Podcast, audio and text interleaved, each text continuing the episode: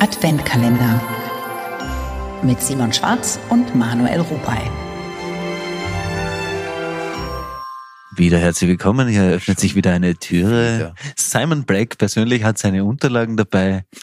Er wird Ihnen jetzt die Geschichte des Krampus erzählen. Die Geschichte des Krampus, Mittelhochdeutsch, Krampen, Kralle. Aha. Ja. Äh, ja, der Krampus haben wir ja alle Erinnerungen gleich dazu mehr zu unseren persönlichen Erinnerungen und wie wir persönlich den Krampus verbringen. Nach einer kurzen Werbepause.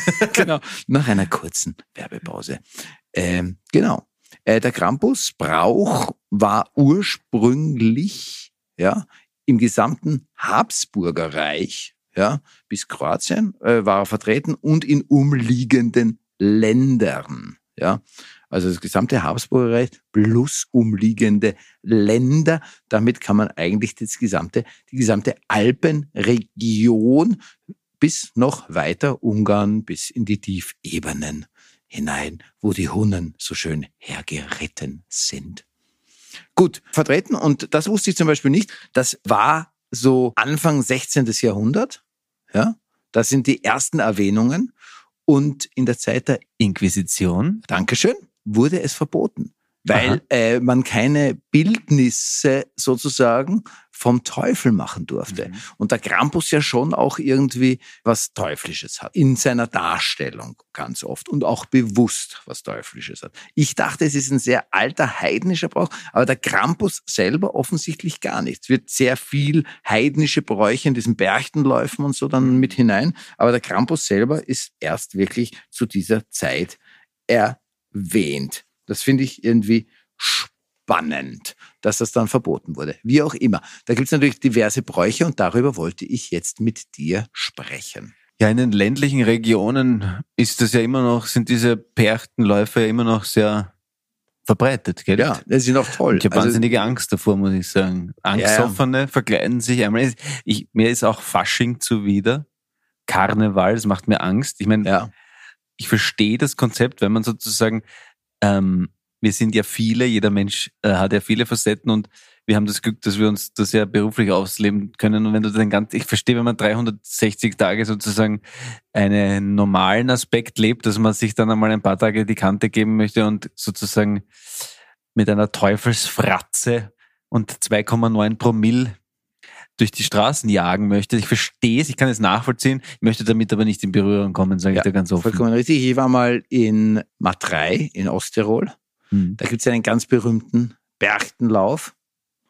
Und das war schon beängstigend. Da ist es aber auch so, dass jede Berchte abfotografiert wird, also die Maske abfotografiert wird, mit dem dazugehörigen und polizeilich gemeldet werden muss. Hm. Weil das natürlich auch tatsächlich was ist, wenn du da verkleidet bist. Und es sind, und auch in der Tradition her, habe ich auch nachgelesen, durften nur wehrhafte, gesunde, junge, unverheiratete Männer da mitmachen. Also es war immer schon so. Und das sind natürlich auch genau die, die natürlich am, würde ich mal sagen, am anfälligsten für, äh, für, für äh, äh, wie sagt man, Kriminaltaten. Wie sagt man? Für Kriminelle Handlungen. Dankeschön, das ist Ja. mir nicht eingefallen, dieses Wort für kriminelle Handlungen sind. Hm. Damit will ich jetzt kein, aber es ist so. Testosteron im alkoholisierten Zustand, immer was getrunken, finde ich schon hart. Wir hatten beim äh, Nikolaus, darüber sprechen wir dann äh, morgen, aber wir hatten beim Nikolaus tatsächlich manchmal auch einen Krampus dabei. Mhm. Und ich weiß noch, im Kindergarten kam tatsächlich Nikolaus und Krampus. Und ich hatte auch immer Angst vor dem Krampus und fand es immer eher beängstigend. Bin nicht sicher, ob das ein Brauch ist, den ich zwingend brauche. Aber da werden jetzt viele schreiben, das ist ein so ein schöner Brauch, wir haben so schöne Erinnerungen und wir haben so tolle Zeiten. Dieses Bauen der Berchten aus, aus, aus Holz, diese tollen Holzmasken. So gesehen hat das ja auch wirklich was sehr Spannendes, muss ich sagen. Aber habt ihr Krampus zu Hause gehabt? Nein. Nein. Nein. Ich habe das mit meinen Kindern dann auch nie irgendwie, also dieses Ich habe niemals Rute die Route so. ins Fenster gestellt. So, das ist ein sehr geläufiges Sprichwort auch. Jemanden die Route ins Fenster stellen. Kenne ich gar nicht. Tatsächlich? Mhm. Kenne ich nicht. Ist das so ein Sprich? Und das Ja. heißt, was bedeutet das genau? Naja, also das ist eine gute Frage, was es genau bedeutet, aber quasi jemanden sozusagen eine Frist zu setzen, würde ich sagen. Ich stelle die Route ins Fenster. In meinem Verständnis würde das heißen, du musst dich entscheiden, du musst was verändern. Ähm, Aha. Ich kenne das tatsächlich nicht. Das ist interessant. Wo kommt das her? Also sicherlich. Na, vom also, Campus. Ah, okay. Es gibt ja im norddeutschen Bereich den äh, Knecht Ruprecht. Mhm. Das ist auch sowas wie der Krampus, nur hat sich das ein bisschen anders entwickelt. Jemanden die Route ins Fenster stellen heißt, jemanden zu warnen, dass, falls er sein Benehmen nicht verändert, verbessert, etwas geschehen wird. Ah, interessant. Siehst du? Man lernt nie aus. Also wir stellen euch die Routen ins Fenster, liebe Gemeinde. Warum? Gar nicht. Also, wir stellen euch eine Wünschelroute, eine Route voller Wünsche. Möge das nächste Jahr eine Route voll Bereicherung für euch sein, lieber Ja, Menschen. das finde ich schön, aber ich würde jetzt trotzdem, weil du das so angesprochen hast, die Route ins Fenster stellen. Ich stelle der Weltgemeinschaft die Route ins Fenster, sonst wird ein Unheil kommen. Oh Gott. Und das lassen wir mal so stehen. Kann, kann, man das so stehen lassen? Eigentlich schon. Vielleicht mhm. sollten wir uns als Warnung an uns selbst eine Route ins Fenster stellen. Mhm. Ja, am Krampustag, am 5. Dezember, darf man das schon mal. Darf man schon ein bisschen kritisch sein. Darf man schon ein bisschen kritisch sein und ein bisschen. Ein paar, ein paar Fragen bisschen, stellen. Ein bisschen was offen lassen. Was offen lassen, vielleicht ein bisschen.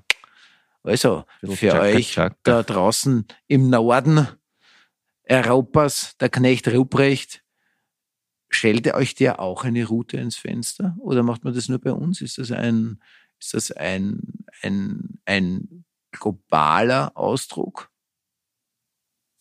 Damit meine ich jetzt nicht global nur die deutsche Welt, sondern wirklich global. Weißt du nicht. Ich wollte die Frage bewusst offen stehen lassen. Vollkommen richtig. Hast du noch was zu sagen für heute am 5. nicht? Schönen, schönen Nicolo-Morgen. Naja, ist ja erst morgen. Ja, Sind für morgen. Wieder da. Wünsche ich euch für morgen. Also, ja, falls Sie uns morgen erst am Abend hören, dann können wir heute schon vollkommen richtig. Ja. Advent Kalender.